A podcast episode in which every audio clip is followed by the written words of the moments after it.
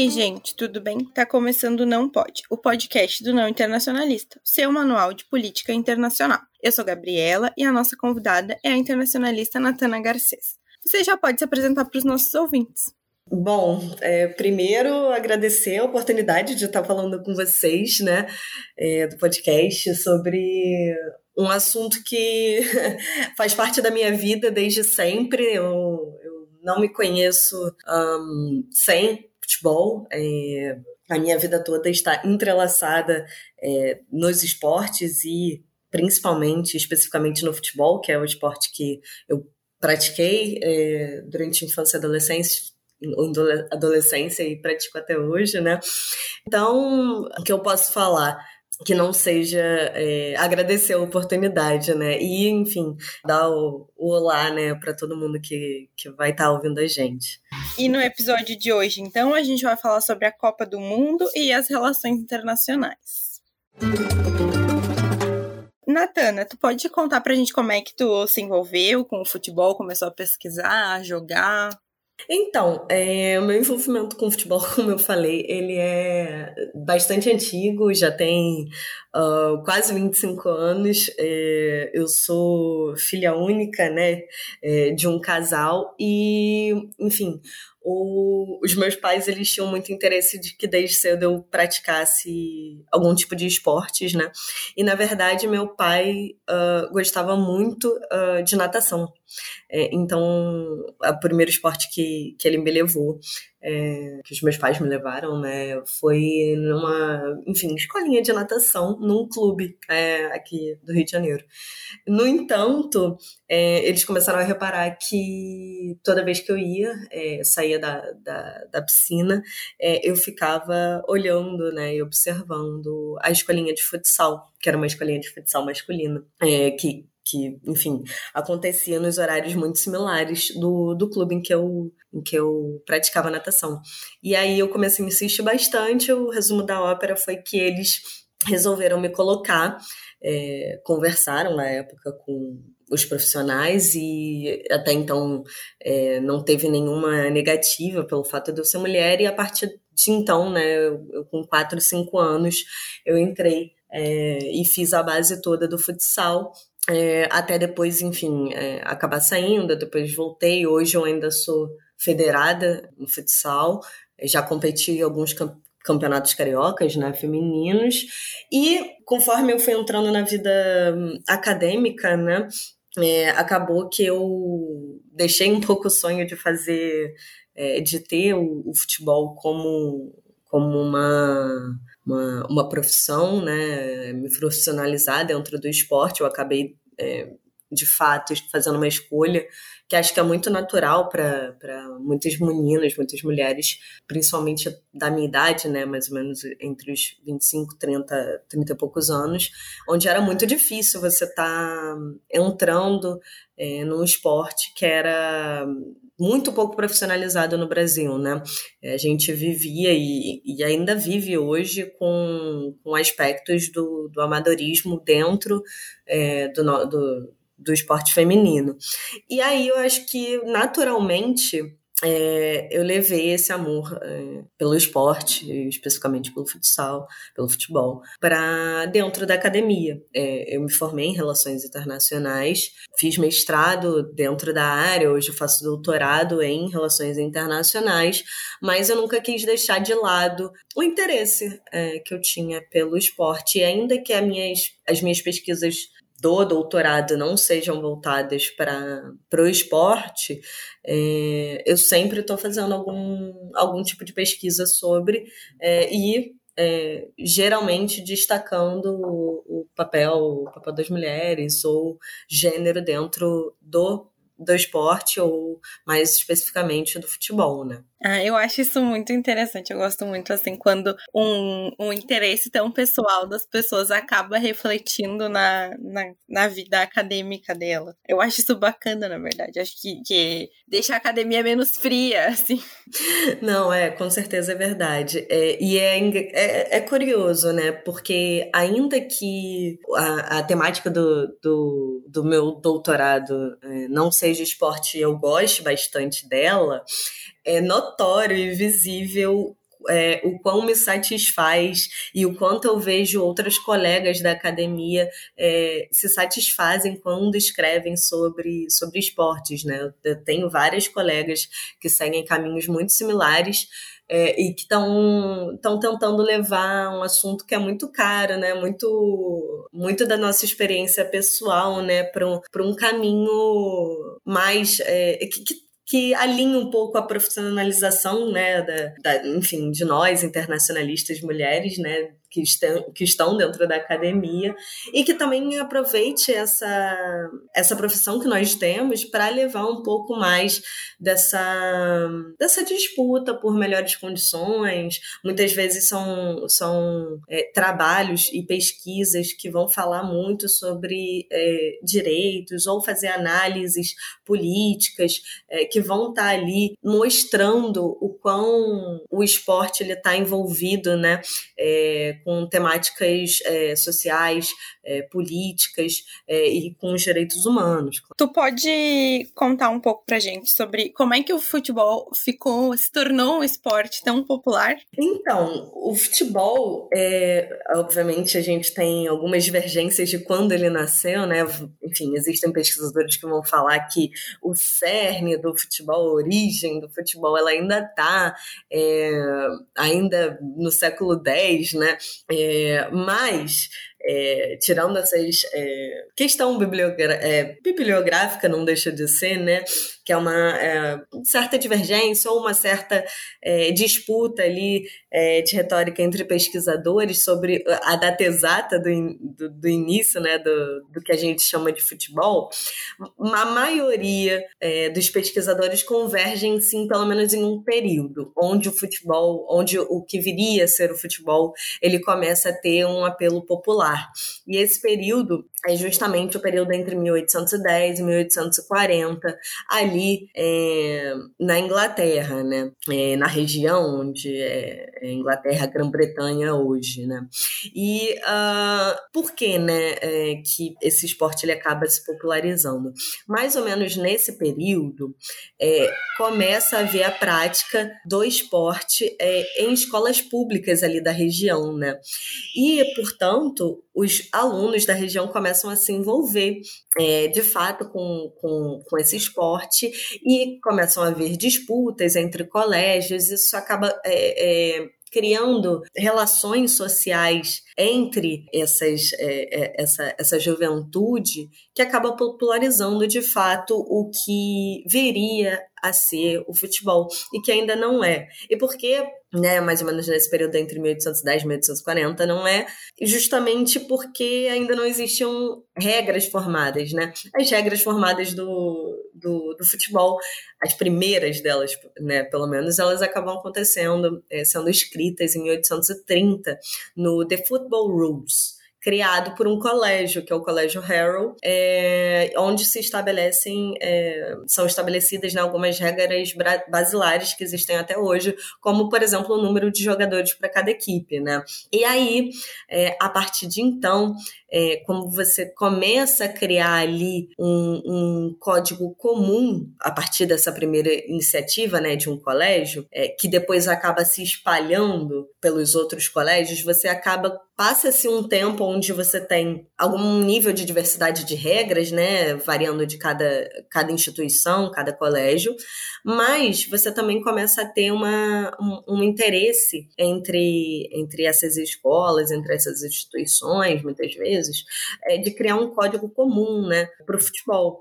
E aí, enfim, a gente vai até é, passando no tempo, criam-se alguns códigos basilares comuns, e ali ao longo da década de 1860 você tem a criação da, da Football Association, né, que vai formular as primeiras regras que vão tornar possíveis né, a organização de campeonatos e partidas oficiais, né?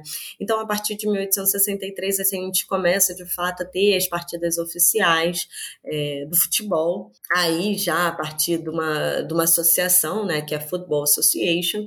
E ao longo da década de 1870, a gente tem a expansão da prática para além, né, desses colégios. E aí a classe trabalhadora inglesa, ela começa a fazer, é, a, a ter a prática né, desses esportes.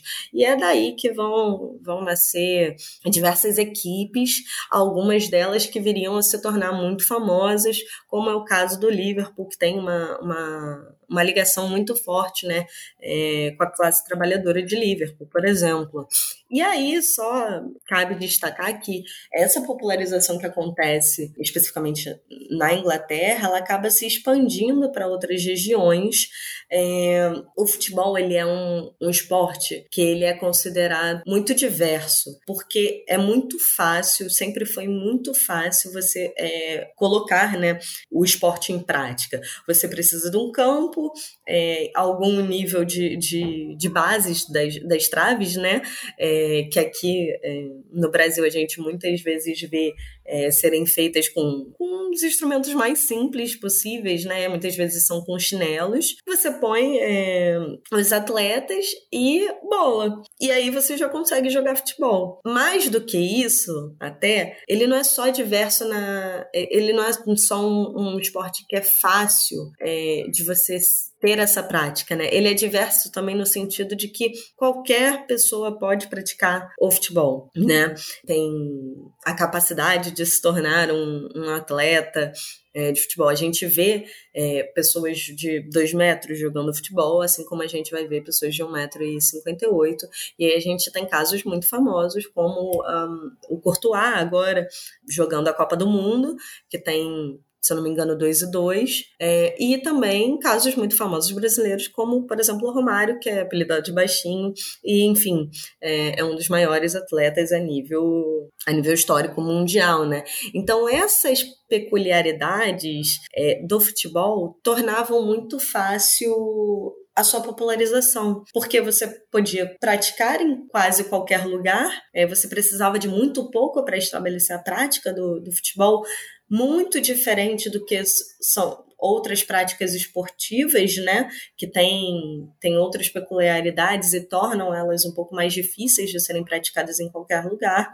E mais do que isso, você tinha uma relação onde qualquer pessoa, né, até as mulheres em diversas localidades do mundo serem proibidas, né, é, você tinha qualquer pessoa, qualquer indivíduo podendo fazer a prática do futebol, o que era mais um incentivo. E o terceiro ponto, que é uma questão muito social, né? É, é das relações sociais é, você consegue envolver muitas pessoas pela prática esportiva do, é, do futebol. Então, acho que esses três fatores são fatores fundamentais é, para a expansão tão rápida é, do futebol, é, que se espalha no século XX é, para outros países. a própria prática no Brasil, se eu não me engano, ela começa no fim do século XIX. Se eu não me engano, a primeira partida é em 94, 1894, se eu não me engano, é o primeiro, primeiro jogo oficial no Brasil. E aí a expansão é inevitável e que bom, né? Que bom que é inevitável, porque se ela não tivesse sido inevitável, hoje a gente não estaria com cinco Copas do Mundo. E se tudo der certo, ao final, ao final de 2022 a gente vai estar com o Hexa, né? Tá certo é uma história de sucesso do futebol. E a gente sabe que a Copa do Mundo é um evento que mobiliza uh, bastante as pessoas, as populações, seja numa questão emocional, afetiva, né? Seja de uma forma crítica. Eu queria então que tu desse exemplos de como que os países utilizam ou já utilizaram uh, a Copa do Mundo para fins políticos. Olha, é até difícil você não não encontrar casos onde a Copa do Mundo é utilizada para fins políticos, né? Para me ater só ao período recente, é, eu posso dar exemplo, por exemplo, da Copa de 1994, que foi a, o primeiro mundial realizado nos Estados Unidos, né? É, e aí, se a gente pegar, fazer um recorte, né? É, uma análise desse período, 1999, o que, que a gente está é, o que, que a gente está vivendo né, em termos de cenário internacional. A gente está vivendo o fim da Guerra Fria, um momento de expansão do liberalismo que é capitaneado, entre outros países, né, pelos Estados Unidos, é, que saíram desse momento de Guerra Fria como como considerado o hegemon, né, dentro do um hegemon dentro do sistema internacional. E é, a Copa do Mundo ela acaba sendo a Copa do Mundo de 1994, né, ela acaba sendo utilizada é, como uma afirmação de poder. Ele é, ele é, tão amplo, ele é tão expansivo dentro é, do sistema internacional que é até difícil você fazer uma comparação. Talvez a, a comparação que pudesse ser feita fosse com as Olimpíadas. É, só que as Olimpíadas é um compilado, né? né é a festa, a maior festa esportiva mundial, né? Mas só para você ter vocês terem ideia do tamanho que é a Copa do Mundo, né? Ela é o segundo maior evento esportivo do planeta, perdendo apenas para as Olimpíadas. Então, a Copa do Mundo ela acaba sendo sempre alvo do interesse de demonstrações políticas. Nesse caso especificamente que eu, que eu estou falando é, foi dos Estados Unidos ali no final, após o final da, da Guerra Fria, fim, queda da União Soviética, né? É, mas a gente tem outros exemplos também, como uh, nos, nos idos né, de 2010 e 2014, a gente tem a África do Sul e nós temos né, a, nossa, a nossa Copa, a Copa no Brasil, em 2014, é, duas Copas onde a gente vê é, países que é, faziam parte né, do, do BRICS, é, que estavam num momento econômico extremamente um, interessante, dois países que queriam de alguma forma se reposicionar dentro da hierarquia do sistema internacional, hum, com até mais destaque para o Brasil do que especificamente para a África do Sul, mas a África do Sul ela não deixa é, de também fazer a sua, de passar a sua mensagem para o mundo, de que a África do Sul era é um novo país estabelecido, né? Ainda mais depois é, das questões com o apartheid, ó, décadas antes, e o Brasil segue mais ou menos na mesma na mesma linha de mensagem política. É, a gente teve num período muito curto né, de tempo, não só a Copa do Mundo, mas a gente teve o Pan-Americano, Copa do Mundo e as Olimpíadas, então você vê que é, o Brasil de fato ele estava tentando passar uma mensagem é, dentro do sistema internacional de, de força, de poder, é, de capacidade econômica, político e social de sediar grandes eventos como um país que já era época, né, já tinha sido né, parte dos sete maiores PIBs do mundo. Então você vê que existia de fato um processo ali é, de, de, de, tentativa de realocação e, e mais do que realocação no sistema, mostrar para outros para outros países, né? Essa, essa, essa mudança. Mas, assim, é, após o Brasil, a gente também tem o caso notório da Rússia, que também passou por um momento onde ela não, não apenas utiliza né, o futebol com a Copa do Mundo, mas ela usa, por exemplo, também as Olimpíadas de Inverno com Sochi para mostrar a força é, que ela tem também. É, são dois eventos que acontecem de novo num período curto, num, num, espaço curto de tempo né, entre um e outro. E agora o, o, o exemplo do Catar, mais um exemplo né, é, de tentativa de demonstração, talvez é, o caso do Catar é, seja mais exposição do, do, do, país, um caso mais similar talvez com o da África do Sul, é, de mostrar a capacidade do, né, da, da nação. E é, não deixa de ser, assim como os outros, uma tentativa de, de posicionamento e mensagem é, a nível do sistema internacional. Quais são as principais críticas à FIFA atualmente e aos processos de escolha e preparação dos países que sediam a Copa do Mundo? A gente tem uma série de críticas envolvendo a transparência das escolhas da FIFA, né? A gente tem algumas, uh, algumas críticas vindo não só apenas na escolha do Catar, a gente também teve críticas. É, ao método de escolha é, sobre é, a Copa do Mundo, é, a Copa do Mundo do Brasil também, por exemplo. É, então a gente vê que é uma é um formato com alguns problemas na, no seu método, né, método de, de escolha. A gente tem inclusive várias acusações sobre alguns membros votantes do processo de escolha das sedes da Copa do Mundo é, com compras de votos, né?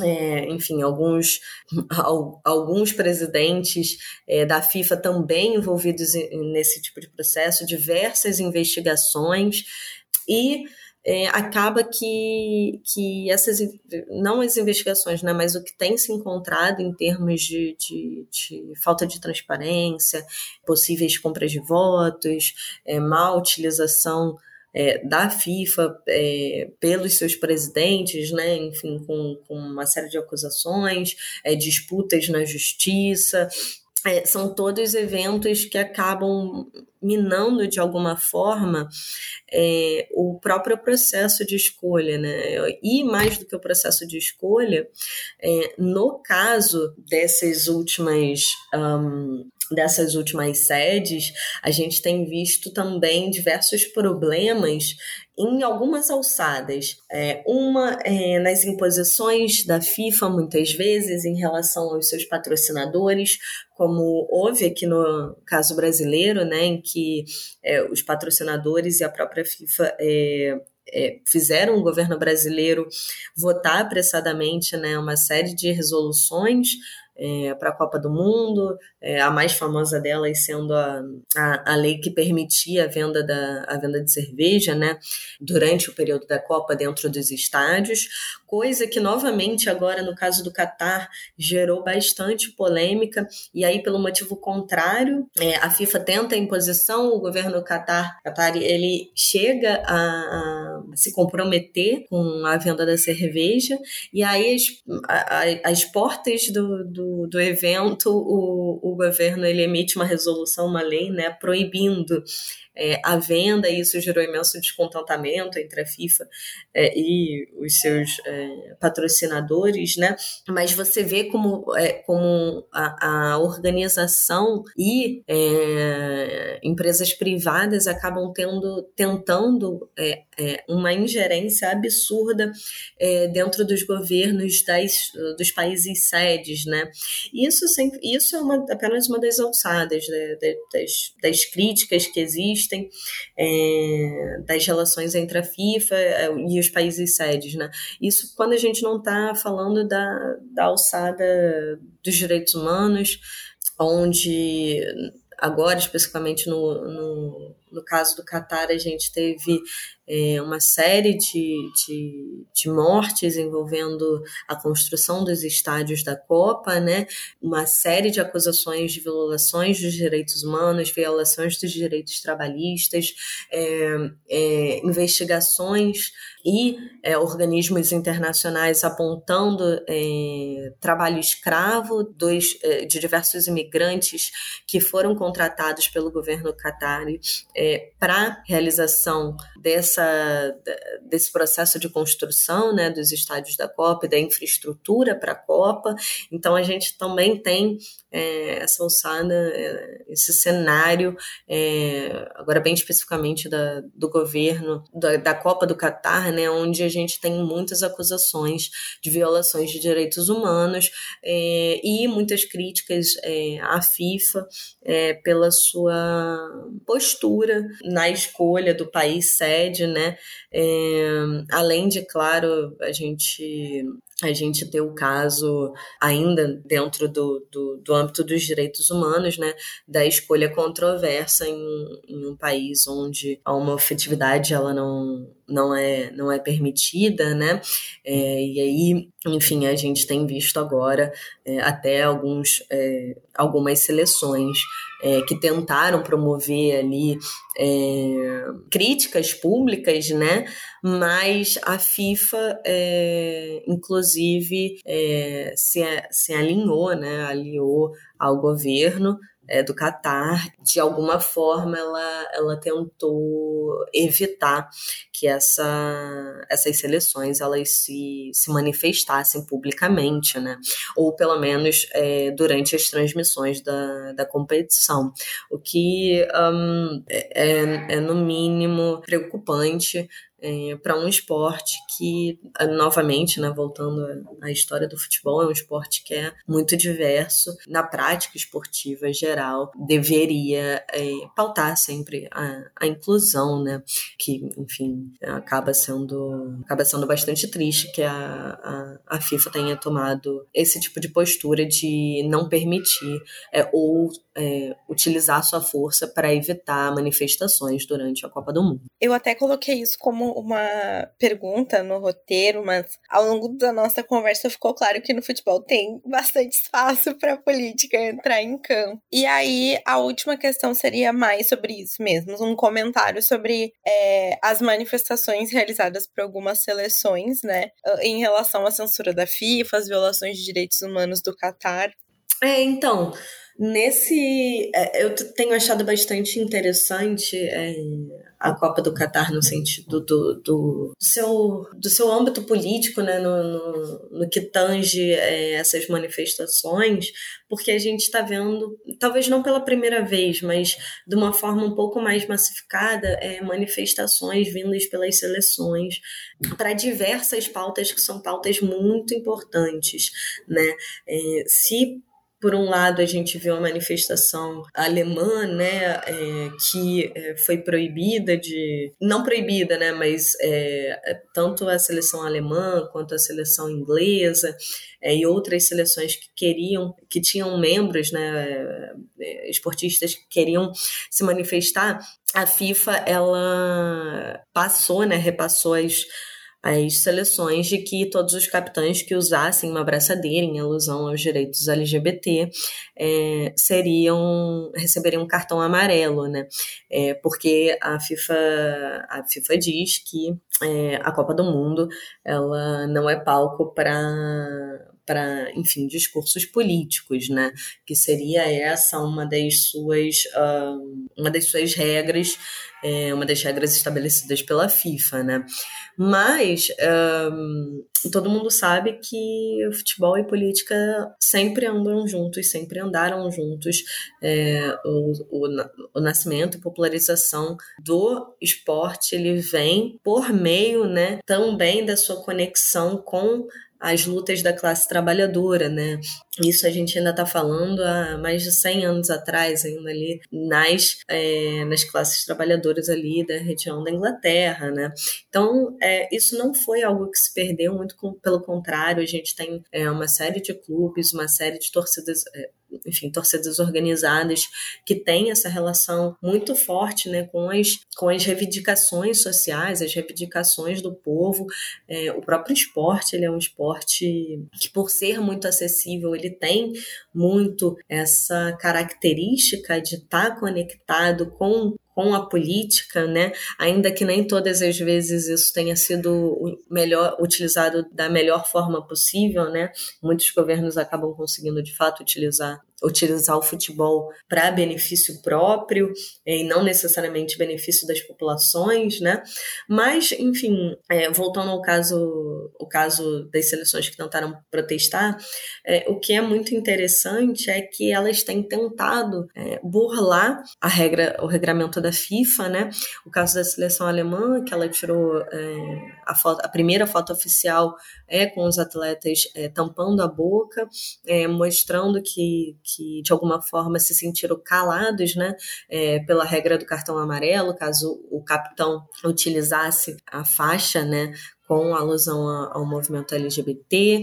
No caso da Inglaterra, o capitão Harry Kane ele usa uma, uma faixa de capitão é, escrita No Discrimination, então ainda que ele não tenha usado a, a, a faixa de capitão com a mensagem LGBT, que é considerada ilegal, né, é, no Catar, e foi é, de alguma forma ali é, feito um regramento é, desse cartão amarelo pela FIFA para justamente evitar um embrólio entre é, a Copa do Mundo e o governo do Catar, né? Ele consegue de alguma forma mandar sua mensagem, mas o que é mais, o que é tão interessante quanto é que outros tipos de manifestações têm acontecido, né? Tem, teve invasão é, ontem, se eu não me engano, é, num dos jogos é, de um manifestante que tava, é, se manifestou, no caso, é, para algumas pautas diferentes, é, pela, é, por mais direitos para as mulheres iranianas. Ele levou uma bandeira LGBT a campo, ele também fez alusão ao movimento sobre a invasão na Ucrânia. Mais do que isso, a gente tem a seleção iraniana, o que é muito interessante, que não cantou o hino no primeiro, no seu primeiro jogo da Copa, é, mostrando que os jogadores da, do Irã eles estão é, se alinhando com a população, eles estão alinhados com a população e é, com as reivindicações de grande de, de uma parte sensível da população do Irã é, por mais direitos das mulheres é, no Irã. Então a gente tem visto uma multiplicidade de, de movimentações é, na Copa do Catar né? É, que, é um, que é uma Copa onde houve toda essa movimentação para restrição de movimentos políticos, né? E ela tem até saído muitas vezes é, do campo, é, como é nesse caso da, da invasão de um torcedor, né? É, com a bandeira LGBT, com, com a camisa, em, em, alusão a algumas, algumas lutas, né? Mas também é, a gente tem conseguido ver alguns bandeirões, né? Nas torcidas, principalmente na torcida iraniana, onde as mulheres estão vendo é, a Copa do Mundo. Não é a primeira vez que as mulheres iranianas elas estão podendo assistir jogos da Copa, né? Já o governo do Irã ele tem tentado alguma política de flexibilização, já foi em alguma medida, alguns pouquíssimos jogos foram liberados com alguma parte do estádio é, para mulheres assistirem, ainda separadas dos homens, ainda extremamente envolto em polêmicas, né? É, mas ainda que não seja, enfim, uma das primeiras oportunidades de, é, das mulheres iranianas assistirem à Copa, é um momento onde é, assistirem a jogos de futebol, né? É um momento onde elas estão podendo ver a Copa do Mundo, né? É, e numa região é, relativamente próxima ao Irã, então você é, você consegue, você tem uma facilidade maior no deslocamento, né? Dessa população e aí você tem de forma muito interessante é, essa ocupação da torcida feminina do Irã é, ali com, com bandeirões e faixas que muitas vezes acabam conseguindo passar pelas, pelos seguranças do, dos estádios, né? Então, assim, o que a gente tem visto é uma multiplicidade muito interessante de movimentos políticos, sociais acontecendo dentro da Copa do Mundo do Catar, né? Então, eu agradeço a conversa de hoje, Natana. Foi muito legal ouvir sobre a Copa do Mundo, sobre política, sobre futebol. E assim a gente chega ao fim do episódio de hoje. E agora você não pode dizer que não sabe sobre a importância do futebol nas relações internacionais. Se tu quiser, pode se despedir. é, novamente, só, só tenho a agradecer, a oportunidade foi, foi fantástica. Se vocês é, tiverem gostado e sentirem interesse, eu tô, uh, eu tô presente nas redes sociais, principalmente no Twitter, então podem, podem seguir o meu arroba lá, é Natana Garcês, onde eu falo de uma diversidade de temas, né? Entre elas, é, o esporte esporte, é, já que eu sou praticante e é, pesquisadora do tema, então vocês vão, vão me ver falando não apenas sobre futebol, mas também sobre esporte e gênero com esporte. Espero ver vocês lá. Agradeço de novo é, ao podcast e a todo mundo que está até agora nos ouvindo, né? É, e desejo que a gente chegue ao final do ano de 2022 com, com o Hexa é, mais feliz e é, podendo é, emendar as comemorações do Hexa no Natal, Ano Novo e Carnaval, porque nós brasileiros merecemos, não é? e com isso, sigam as nossas redes sociais, arroba não internacionalista, e até o próximo episódio.